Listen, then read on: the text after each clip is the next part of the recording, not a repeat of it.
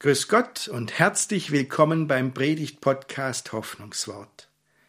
Aus Wasser Wein machen. Diese Redewendung kennen Sie. Kommt von einer Jesusgeschichte, in der erzählt wird, wie Jesus zu Gast auf einer Hochzeit war und aus Wasser Wein gemacht hat. Wie kann Jesus denn aus unserem Wasser Wein machen? Das möchte ich Ihnen in dieser Predigt ein bisschen aufzeigen. Der Klang wird heute ganz anders sein, als Sie das gewohnt sind, weil wir eine technische Notlösung haben und dann klingt's ein bisschen anders. Ich hoffe trotzdem, dass Sie viel Freude haben an dieser Predigt.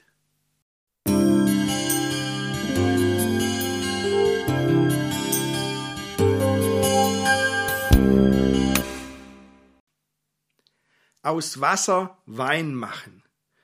Diese Redewendung, liebe Gemeinde, kennen Sie. Und als ich im Vorfeld des Gottesdienstes bekannt gemacht habe, dass es um dieses Thema geht, da hat es schon einige interessierte Nachfragen gegeben, manche auch leicht spöttisch. Gell?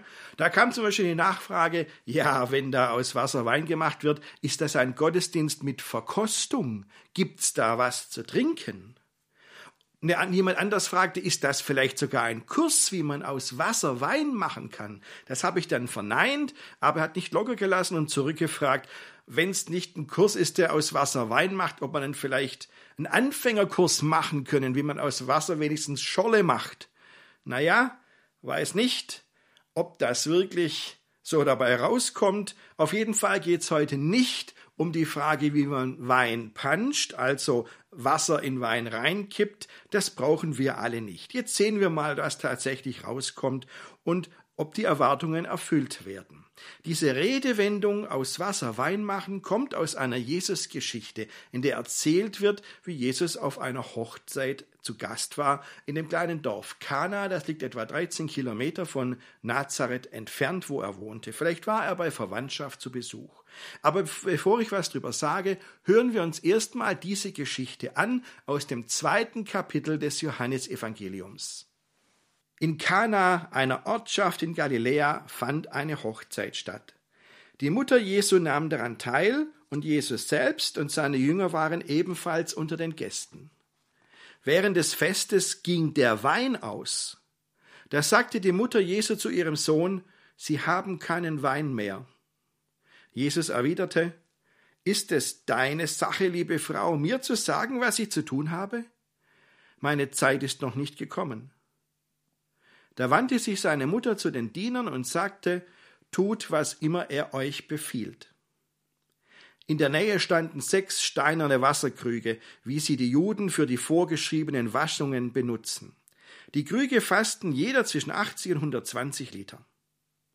Jesus befahl den Dienern, füllt die Krüge mit Wasser. Sie füllten sie bis zum Rand. Dann sagte er zu ihnen, tut etwas davon in ein Gefäß und bringt es dem, der für das Festessen verantwortlich ist. Sie brachten dem Mann ein wenig von dem Wasser, und er kostete davon. Es war zu Wein geworden. Er konnte sich nicht erklären, woher dieser Wein kam. Nur die Diener, die das Wasser gebracht hatten, wussten es. Er rief den Bräutigam und sagte zu ihm jeder andere bietet seinen Gästen zuerst den besseren Wein an, und wenn sie den reichlich getrunken haben, den weniger guten. Du aber hast den besseren Wein bis zum Schluss zurückbehalten. Durch das, was Jesus in Kana in Galiläa tat, bewies er zum ersten Mal seine Macht. Er offenbarte mit diesem Wunder seine Herrlichkeit, und seine Jünger glaubten an ihn. So war das also. Jesus mit seiner Mutter Maria und mit seinen Jüngern als Gäste auf einer Hochzeit, bei der dann der Wein ausgeht.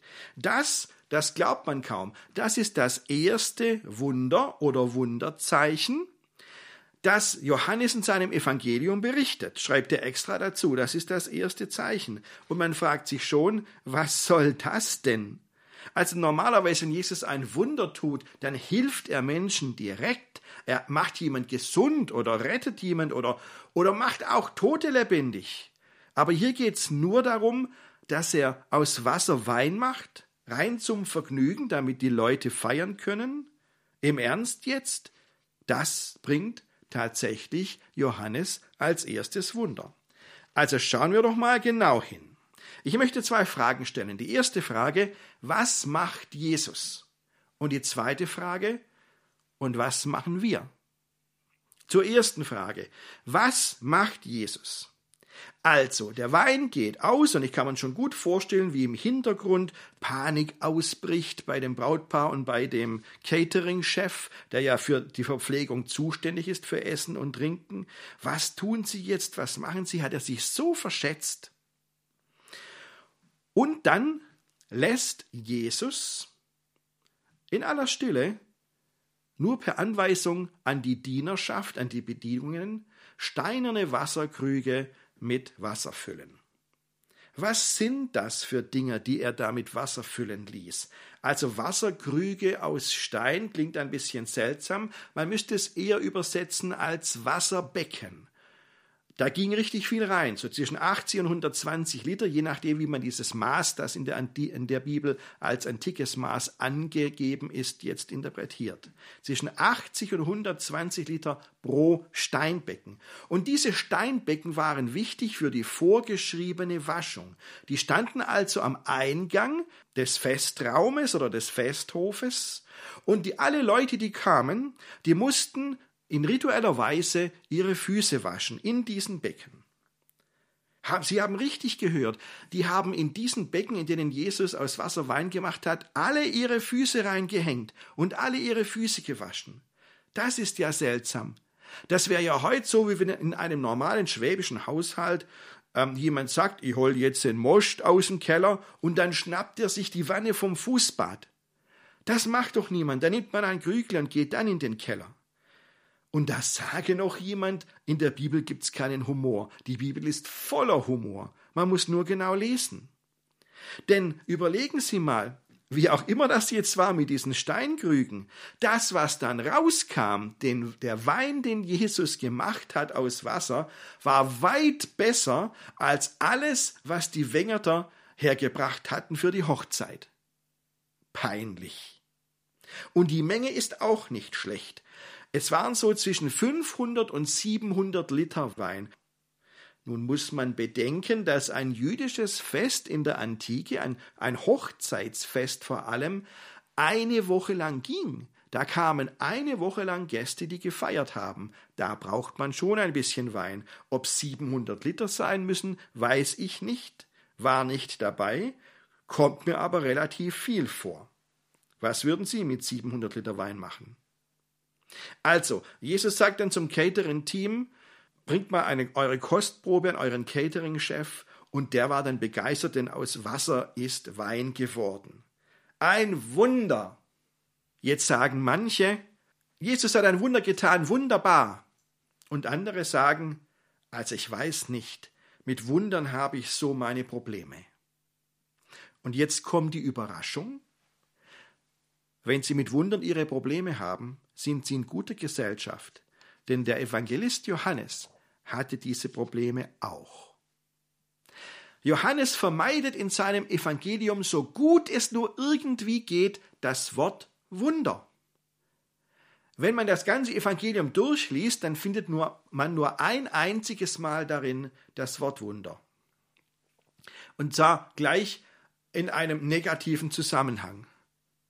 Da hat Jesus nämlich mal gesagt, wenn ihr nicht Wunder und außergewöhnliche Dinge seht, glaubt ihr nicht. Er hat also die Wunderversessenheit der Menschen kritisiert. Nun sagen Sie vielleicht, Moment mal, in dieser Geschichte hier kommt doch auch das Wort Wunder vor, steht doch am Schluss drin. Er offenbarte mit diesem Wunder seine Herrlichkeit. Ja, in vielen deutschen Übersetzungen steht das tatsächlich so drin, aber ich sage Ihnen, das ist falsch übersetzt. Es gibt nämlich im Griechischen zwei Worte für Wunder. Und an dieser, bei dieser Geschichte von der Hochzeit zu Kana, da steht ein anderes. Normalerweise heißt Wunder Teraton im Griechischen. Ja? Und es gibt auch ein anderes Wort, Semaion, das heißt Zeichen. Und dieses Wort Zeichen, das steht hier in der Geschichte von dem, der Hochzeit zu Kana. Es ist schon eine leicht unterschiedliche Bedeutung. Wenn man Wunder sagt, dann schaut man sich genau, was da passiert an und sagt, Mensch, der hat aus Wasser Wein gemacht, hast du das gesehen? Wer das gemacht hat, ist gar nicht so arg wichtig. Aber wenn Johannes hier das Wort Zeichen verwendet, dann will er was anderes sagen. Dann will er sagen, schaut doch nicht so arg auf dieses Wunder, schaut auf den, der es gemacht hat, schaut auf Jesus. Denn ein Wunder führt im Normalfall zu Bewunderung. Und dann sagen die Leute, Jesus war ein richtiger Wundermann. Ja und? Davon gab's viele. Jesus braucht unsere Bewunderung nicht. Und der Evangelist Johannes zielt auch gar nicht auf Bewunderung ab, der will was anderes. Also ein Wunder zielt auf Bewunderung, und das ist hier aber viel zu oberflächlich, viel zu unverbindlich. Deswegen redet Johannes hier von einem Zeichen. Denn ein Zeichen zeigt auf etwas. Ein Zeichen will auf die Hintergründe hinweisen und sagen, Schau mir an, schau dir mal an, wer das gemacht hat, dieses Wunder. Schau über das Wunder hinaus, da steckt eine Botschaft dahinter und auf diese Botschaft kommt es an. Ein Zeichen zielt auf Glauben. Man kann sogar noch viel genauer sagen, denn Glaube ist hier fast zu allgemein. Ein Zeichen zielt nicht an Glaube an Wunder. Denn wenn Sie mal überlegen, die Leute, die sagen, an das Wunder glaube ich nicht. Und auch die Leute, die sagen, doch, ich glaube, dass dieses Wunder so passiert ist, die haben eins gemeinsam, sie reden hier nur über das Wunder. Aber Johannes will sagen, redet nicht über das Wunder, redet mal über Jesus, schaut Jesus an. Also es geht nicht um einen Glauben an Wunder, es geht um Glaube an Jesus. Und das ist die Kernfrage hier in dieser Geschichte. Das Ziel dieser Geschichte steht nämlich ganz am Schluss wörtlich drin. Da steht, durch das, was Jesus in Kana in Galiläa tat, bewies er zum ersten Mal seine Macht. Er offenbarte mit diesem Zeichen seine Herrlichkeit und seine Jünger glaubten an ihn. Das ist das Ziel dieser Geschichte. Das ist die Botschaft hinter dem Wunder. Jesus offenbart seine Herrlichkeit. Jesus zeigt sich seinen Jüngern in überwältigender Weise als der, der er ist. Er ist Gottes Sohn. Und Johannes zeigt auf ihn und sagt, glaubt an ihn. Diese Geschichte zielt also ganz präzise auf den Augenblick, in dem einem Menschen bewusst wird und uns als späte Hörerinnen und Hörer vielleicht neu bewusst wird, Jesus ist nicht irgendein Wundertäter. In Jesus ist Gott unbeschreiblich nah. Da geht einem ein Licht auf. Das ist diese Herrlichkeit, dieser göttliche Lichtglanz, von dem hier die Rede ist. Es geht in dieser Geschichte nicht um irgendein Wunder, sondern es geht um Jesus und darum, dass Jesus der Sohn Gottes ist. Und dann spricht Jesus durch diese Geschichte zu uns und sagt uns, wenn ich bei euch bin, dann ist Gott selbst bei euch. Vertraut mir. Wenn es euch so geht, gerade dann, wenn es euch so geht wie diesem Catering-Chef, der sich völlig verkalkuliert hat, vertraut mir. Ich habe meine erste Frage gestellt. Was macht Jesus? Das macht Jesus. Er zeigt auf sich selbst und sagt, wenn ihr mich seht, seht ihr Gott. Vertraut mir. Er zeigt, wer er ist. Jetzt zur zweiten Frage. Was machen wir? Na, und bevor ich dazu komme, was wir machen, lassen Sie uns noch kurz bei dem Catering-Chef bleiben. Denn dieser Moment, wenn er merkt, der Wein ist alle, also den kann ich mir leibhaft vorstellen. Ein Riesenproblem für diesen Menschen, denn er hat keinen Plan, wo er jetzt noch so viel Wein herkriegen soll, wie man tatsächlich braucht. Ich meine, immerhin hat Jesus 500 Liter gemacht. Der muss doch völlig am Ende gewesen sein. Der muss doch gesagt haben, boah, ich habe richtig versagt. Er hat gar nichts mehr vorzuweisen. Er, er hat keinen Plan gehabt, wie er da irgendwie rauskommt. Ich kann nichts mehr tun. So, und Martin Luther sagt uns, das ist ein ganz wichtiger Moment. Normalerweise denken wir nämlich, oh, wir haben es drauf, wir kriegen das schon alles irgendwie hin und ähm, wir haben vielleicht sogar die Weisheit nicht mit Löffeln gefressen, aber haben doch einigermaßen Weisheit und Klugheit. Wir sind einfach fähig, ach komm, wir sind fast heilig.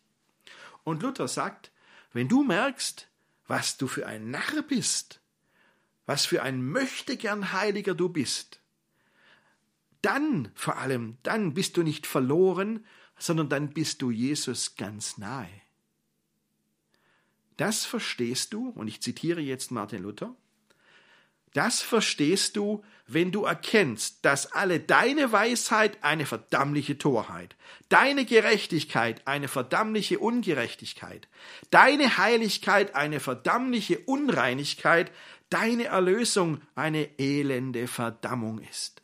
Und also empfindest, dass du vor Gott und allen Kreaturen ein Narr, ein Sünder, ein unreiner, verdammter Mensch seist, und das nicht mit Worten, sondern aus ganzem Herzen, auch mit Werken erzeigest, dass dir kein Trost und Heil bleibe, denn dass dir Christus von Gott gegeben ist.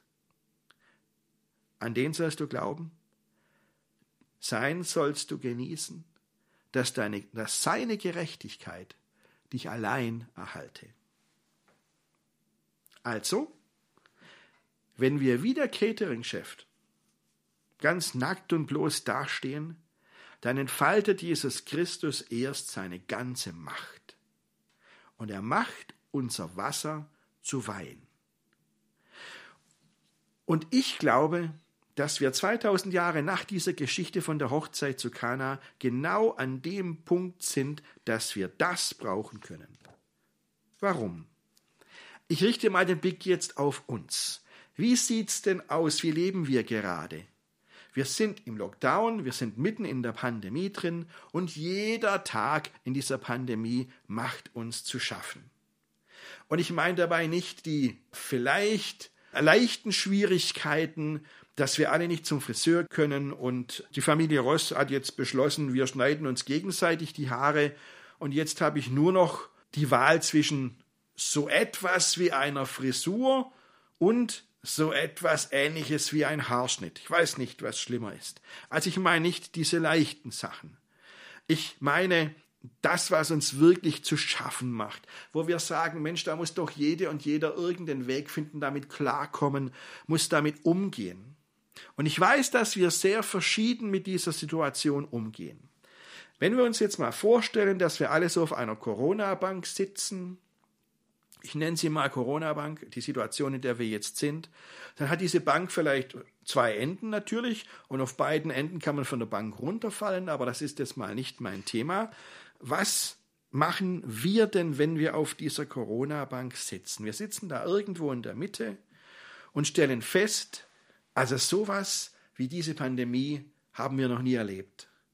Und im Grunde haben wir keine Ahnung, was wir machen sollen. Das ist so komplex. Da gibt es so viele Fragen. Ist denn der Lockdown jetzt das, die richtige Maßnahme? Gehen diese Zahlen jetzt runter oder nicht runter? Welche Maßnahmen greifen denn tatsächlich? Und dann schauen wir auf unsere Landesregierung und auf unsere Bundesregierung und merken, Mensch, die wissen es auch nicht. Jeder sagt irgendwas anderes.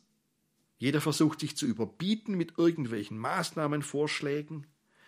Man merkt, die ringen um den richtigen Weg und man sieht man, manchmal sieht man auch den Schweiß auf ihrer Stirn. Also mit denen will ich gerade nicht tauschen, mit denen, die uns regieren. Und ich sage Ihnen, da kommt man sich so richtig klein vor. Und Unsicherheit macht sich breit und Angst wächst. Ja, da hat man wirklich das Gefühl, dass man nackt und bloß ist. Und plötzlich merken wir, Mitten unter uns auf der Corona-Bank sitzt auch der Catering-Chef von der Hochzeit von Kana. Der hat nämlich auch nicht gewusst, wie er aus dem ganzen Schlamassel rauskommen soll und wie er überhaupt weitermachen soll jetzt, wie er da noch irgendwas hinkriegt. Und jetzt sind wir mit ihm zusammen genau an der Stelle, an der Jesus sich ins Spiel bringt. Und Jesus sagt zu uns, ich bin das A und das O, der Anfang und das Ende. Vertrau mir, ich nehme dir deine Angst. Ich mach dich frei. Ich leite dich. Ich öffne Türen, die hast du noch gar nicht gesehen. Ich zeige dir Wege, die du noch nicht auf dem Schirm hattest. Ich habe dir einen gesunden Menschenverstand gegeben. Okay, der ist gerade vielleicht ein bisschen vernebelt durch deine Angst und durch deine Unsicherheit, aber ich werde dich da rausholen und dann nütze deinen Menschenverstand. Du weißt jetzt vielleicht nicht, was du tun sollst. Vertrau mir. Ich bin deine Stärke. Ich gehe dir voran und du wirst das schaffen. Nur Mut. Du kannst Verantwortung übernehmen. Du wirst einen Weg finden. Und du gehst diesen Weg nicht allein, denn ihr habt einander.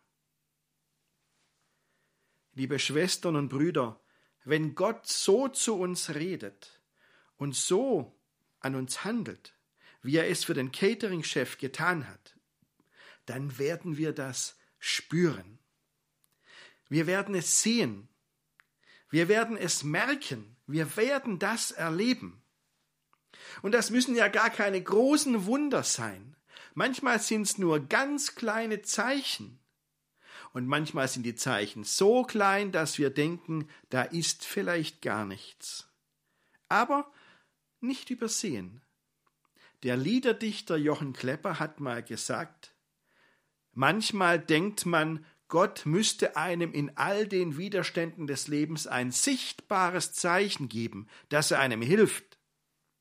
Aber dies ist eben sein Zeichen, dass er einen durchhalten lässt und es wagen und erdulden lässt. Der Catering-Chef hat gar nicht gemerkt, wer ihm wirklich geholfen hat dass es Jesus war. Aber auch dann, wenn wir genauso blind sind wie dieser Catering-Chef.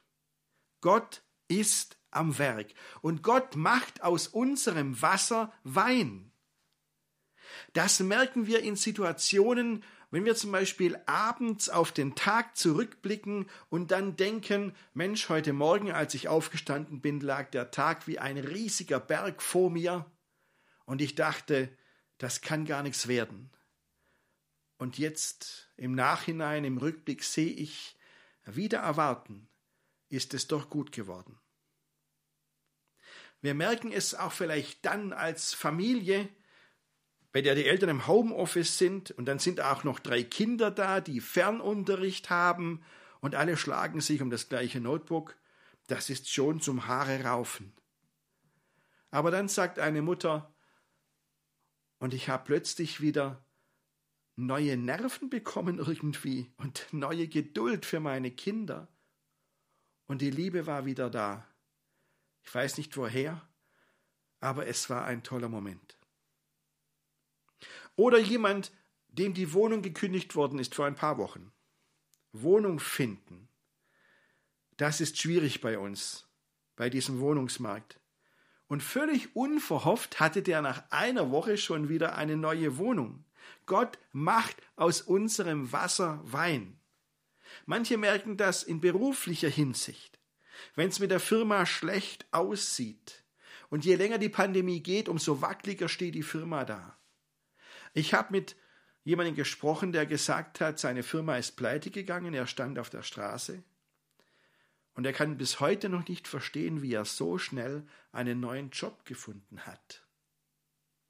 Gott macht aus unserem Wasser Wein. Vergessen Sie nicht, Jesus hat aus dem Wasser in den Steinbecken 500 oder von mir aus 700 Liter Wein gemacht. Genug also. Gott kleckert nicht, wenn wir Hilfe brauchen. Er klotzt. Und deshalb gehen wir mit Mut und Hoffnung in diese Woche hinein Gehen wir mit Gott vertrauen in diese Wochen und mit unserem gesunden Menschenverstand. Wir werden erleben, wie Gott aus unserem Wasser Wein macht. Amen.